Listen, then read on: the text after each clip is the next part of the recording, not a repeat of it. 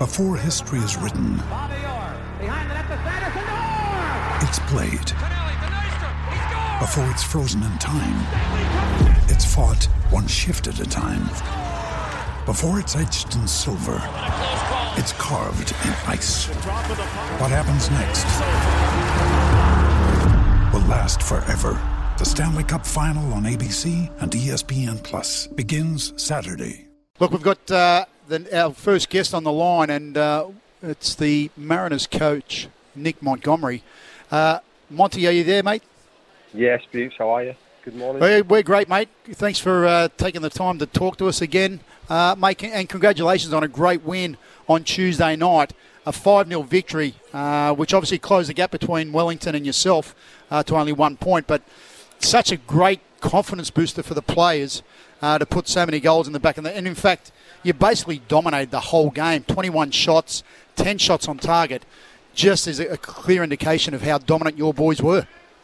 Yeah, look, it was a really good performance, but I think uh, you know, the performance has been coming. Well, the performances have been there, but it was just nice to uh, to put the chances away. A lot of games this season, we created a lot of opportunities, um, but we didn't uh, we didn't obviously finish as many chances off. But look, it's three points at the end of the day. Obviously, it's nice for, for, for you know to get a few goals and to spread the goals around the team. I think there's five different scorers on the night, Mm. um, including a, a young um, Garang Kuol, obviously the brother of Valo. So look, there's real positives, and, and look, we're on a good run at the minute, but it doesn't mean anything. We've got seven games to go, and, and tonight we've got a massive game against Sydney FC at home. We're really looking forward to that one.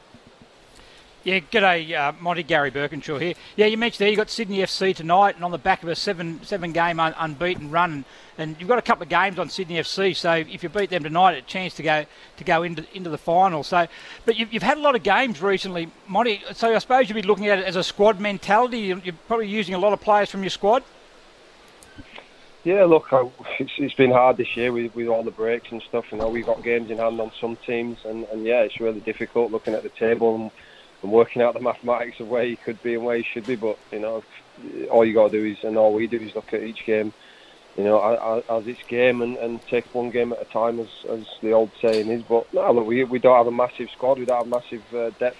But what we do have is a lot of young players, and, and I see them as A League players, not as as NPL players. And I think you know when they're given that opportunity like they have this year, I think they've uh, they've really uh, uh, put their hand up to to be in the team. So look, we're at a time where yeah, competition for places is, is strong now. A lot of these young players have grown into men, and, and they're really putting their hand up to play every week. So it's uh, yeah, it's always difficult picking a team, but I'll pick a team every week on the field and on the bench that can come off and make an impact and, and, and you know try and win every game. Mate, you touched on the you know the scorers uh, from Tuesday night's game. Ureña scored in the eighth minute from uh, a penalty. Nkololo in the twenty fourth, a, a beautiful left footer. My goodness, it had some curl on it. Loved it. Bottom corner, just so sweet. Cummings uh, again a penalty after Miller was brought down in the box. Uh, uh, Hatchie scores in uh, injury time, but the 17-year-old Kuol scores a great goal. Beautiful touch from the long uh, ball from Miller. Uh, his first A-League goal. Tell us a bit about this young kid because he might have a bright future for the the Mariners. Yeah, look, he's he's one of many, but obviously his name is you know it's going to be a little bit more on everyone's mind after after what his brother did last year and, and getting moved to Stuttgart. But Garang's a, a massive talent, very exciting player. Uh, One v one is electric. He's I, I haven't really seen anyone better to be honest in, in my time in the country, especially at 17 uh, years of age. But he needs to get fitter and stronger. He's just come back from a little knee injury, so he's been out for six weeks. He's probably been training for three weeks. He needs to get fit. Um, you know, we would have seen more of him if it hadn't been for that injury. Uh, but he's uh, yeah, he's an exciting talent. He's light and quick. He can finish, and, and you know it's hard to keep him under wraps now. He's come on in the FFA Cup and scored with his probably his first touch, and he's now done it in the A League. So yeah, he's uh, he's got a massive future, but the same as uh, many players within the club and the academy. Yeah, Monty. Last week we spoke to you at sunny Ballarat, and you were about to take on Melbourne United, and you know, look, a, a good result there, two all. Unfortunately, missed uh, James a, who had a beautiful, great game, missed a penalty in the 91st minute. So, do you consider that as a as a you know as a good result or two points lost? Oh, look, it's two points lost. You get a penalty in the last minute. Know, a team that's running second in the league in a game that you deserve to win, and you know, you missed a penalty, but look, Jason was devastated. It was for his hat trick, and, and obviously the, the, the boy was gutted. Um, and I think the the reaction the other night and Marco scoring the first penalty and then giving Jason the second one, I thought that really showed the character of the team.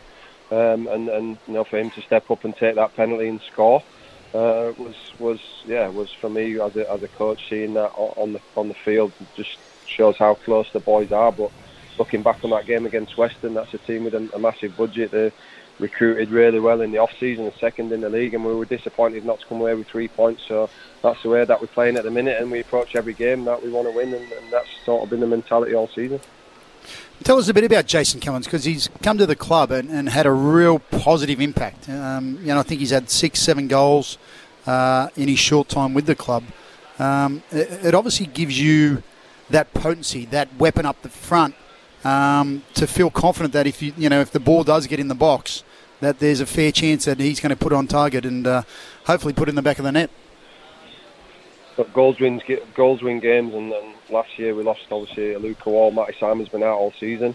You know, mm. so to lose your top top scorers from last year was, was always difficult. But you know, Moresche came in the Brazilian full of energy. You know, hasn't quite hit the, the, the heights that we expect from him. He's had a couple of niggles and it took time to settle. But, but Marcos and Jason now have uh, have got a real good relationship and Jason's played for Glasgow Rangers. He's, he don't play for teams like Glasgow Rangers and Nottingham Forest unless you're a very, very good player. But you know, I'll be the first to tell you that. You know, he uh, probably let himself down a couple of times off the field. Nothing bad, but you know, reputation sometimes uh, you know uh, lets you down in, in, in, in life. And look, he you know he made a few mistakes, but I know he's a top player, and I scouted him and spoke to people that I know that knew him. And, and look, he's 26 years old. He's got an Australian passport. So for us to bring him over to the Mariners was a was a massive signing for us. Um, and look, he's a top player. He's a top person. His work ethic is second to none, and he's really settled into life here in Australia. So look, he's got he's only 26. You know, for me, he's got a massive future not only in, in, in, in football but in hopefully the national team over here in the Socceroos, where he's put his hand up to, to, to play. So look, he's great squad player, great team player, and he's been fantastic. Yeah, you mentioned there he's got an Australian passport, and he certainly wouldn't look out of place uh, in a Socceroos uh, jersey. I w- I wouldn't have thought, uh, Nick, especially given their struggles up in front of goals at the moment. Yeah, look, everyone's been talking about it now for a while, but at the end of the day, it's going to go down to the coach who picks the team. You know, if he feels that Jason is going to benefit the team, and you know, I, there's no doubt that he would. Um, but look, I told him he just got to keep his head down, keep playing well keep scoring goals, assisting, and working hard for the team. And, and yeah, hopefully his, his, opportunity will come in the near future. Are on fire at the moment, Nick. Uh, it's seven games, I believe. You know, Gary touched on before, but this is a big one tonight. Uh, Sydney FC. Uh, it's always nice to bring down the big poppy, and Sydney FC is certainly one of those. Yeah, look, always a, a good game when Sydney FC come to town. So looking for a good crowd. I know the weather's been a little bit damp for everybody, but it's school holidays now. So if anyone out there is listening, it'd be be amazing to get uh, you know a big crowd into the stadium tonight and get behind the boys in what's a really important game for, for us pushing to the top six.